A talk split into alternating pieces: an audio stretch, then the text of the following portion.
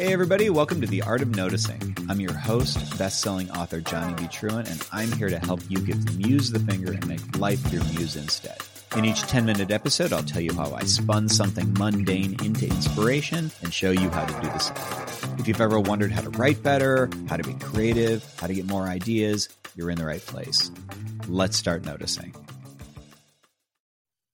This is another little tiny mini run similar to when I was in Vegas and had a whole bunch of noticings in Vegas. I think there's just two or three for this one, maybe only two. So I don't know if that counts as a run. But over um, a short break, I my family and I went to. We just wanted a house. Like it didn't really matter where it was. We just wanted a house because we we were traveling with another family, and the eight of us, four adults, four kids, just kind of get together and they all hang out and we play games and we do whatever. It's just like a, a little getaway, basically. And so we went out to this very small town in West Texas. I mean, like far out. And so I'm I'm from Austin. Well, not from Austin, but I've lived in Austin for like what eight or nine years now, and there's a lot of connection in Austin. Like that's a city. It's a it's a very rapidly growing city, and so I, like most people in the modern world, have gotten very used to picking up my phone and it working. You know, most of us have cell phones now, most of us have smartphones now. And so when I suddenly realized that I didn't have any signal, I that kind of that kind of freaked me out. Especially since, just as a very simple example, you know, GPS. Uh, I actually don't know how that works because I had zero cell signal and somehow the GPS was still going. But I know that those have gone in tandem before. No cell signal equals no GPS. Now, engineers, please don't bother to write in. I just don't care. But clearly, there's something else um, that, that that's that's going on there. But it doesn't really matter. In my head, like connection is what this is about.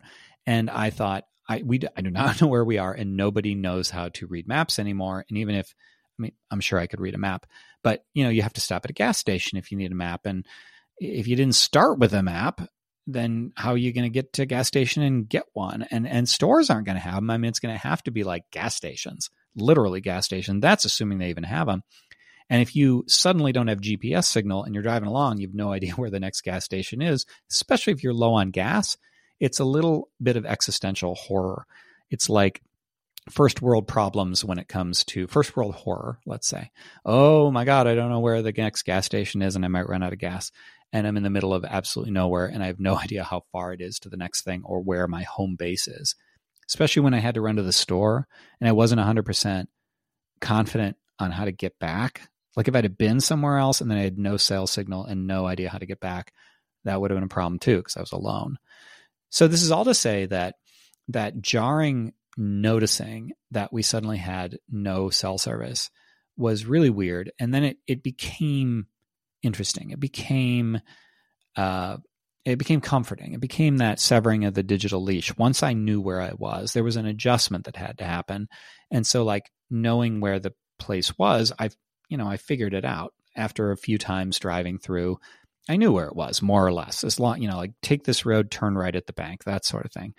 And so once I knew that, once I was confident that I wasn't suddenly going to be left out on a limb because I didn't know where I was supposed to be or how to get there, or I thought I might need to contact people and couldn't, once I was comfortable in that way and there wasn't a storm coming or anything like that, then it became comfortable. But it that that switch, that the feel that that that switch was necessary was an interesting thing and it kind of got me thinking about a few story ideas. Now, the bar on freaking people out has risen in inverse proportion to how civilized, no, direct proportion, same direction as how civilized we've gotten. So the uh, and I'm even waffling on the word civilized. Let's say how techy we've gotten, how advanced our world has become. Let's just say that the number of creature comforts we have. And so it used to be that it took like a lion chasing us to be disconcerting, but these days it's like, oh my God, I can't DoorDash from McDonald's today. It's stuff like that. It's like, oh, my Netflix password is lost.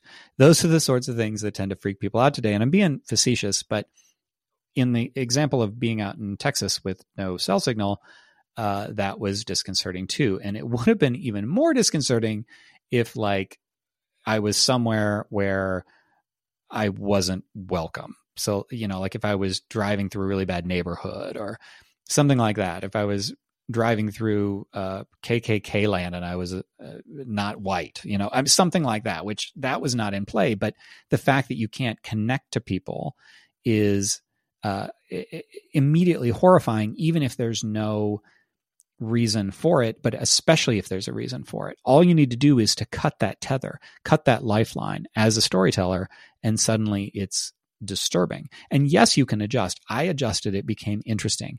It's kind of like in apocalyptic stories, the world ends and then people adjust and they they have a, a modicum of of happiness or at least satisfaction after the world ends. Uh, in not in all cases, but in a lot of them, because people can adjust to anything, at least a little bit. They at least get a little comfortable, but they have to go through a very difficult transition phase before they can get to the point where it's comfortable. And so that is all sorts of like that makes the, the character stuff, the story stuff, so much easier. If you, um, so like I said, disconnection can can be relief, but it can also be disturbing just because you're disconnected. So we have in in our story the beam, uh, minor minor spoiler because it's a five book series and it's huge. But yes, at some point the beam does go out for a while, and the beam is this like hyper connected internet that's in everyone's ears and bodies with nanobots that are connected to it and these like sci-fi heads up displays that give them all sorts of information and when that goes out then it's very very silent and that's a, a, lesser version of this happens with cell phones. You can't distract yourself in the same way. You, I couldn't listen to podcasts. I was listening to podcasts on my drive to the store, but then they'd cut out because I couldn't download them anymore. And that silence, it reminds me of this. There's a 21 Pilots song called Car Radio. Um, if you like 21 Pilots, if you're curious about an artistic use of this, and it's all about somebody stole his car radio. So now he has to drive in silence and he's alone with his thoughts and it's disturbing for a lot of people to be alone with their thoughts. You want it because it's not just about connection, it's about distraction. So that's something to play with. Um, isolation in general can be very interesting. Just knowing that somebody is off on their own. The number of times when we've seen stories like Castaway or, okay, that's the only one that's occurring to me, something where somebody is or or people who are like find a little desert town and, and, and, it's abandoned and and they can't leave. Anything where people can't leave under the dome, although that wasn't isolated. Anything where people can't leave and they're or and or they're alone, especially if it's both, is inherently suspenseful. Characters who are cut off kind of have to rely on their wits. They kind of have to make do with what they have, and that can be very interesting, and it can also be traumatic or troubling to the characters, and it can create some really interesting situations. Themes of connection and disconnection, I suppose, would be like the honor student level of this. So once you've played with the the the easier to grab, the lower hanging fruit of I'm going to tell a story about somebody who's isolated. I'm going to tell a story about somebody who's cut off. I'm going to have somebody alone in their head. Like I'm going to have somebody who can't get out of something. Like those are easier things to see. But then like I said, the the if you want it for bonus points, themes of connection and disconnection. We live in a hyper-connected world, but I would argue that we are less connected than we used to be because we have there there are many many more low value connections. We connect with strangers. We have millions of followers on Instagram or whatever it is, but we don't know any of them. We don't sit down and have meals with them. And so that need for human connection contrasted with a world where we seem to have all the connection in the world is very interesting. And playing with that idea, uh, you know, exploring people who are in the public eye, but who feel like they're alone, like celebrities. These are all things that you can do, all on that idea of connection, disconnection, isolation, all from this idea that, hey, I can't get a cell signal. Could be worse.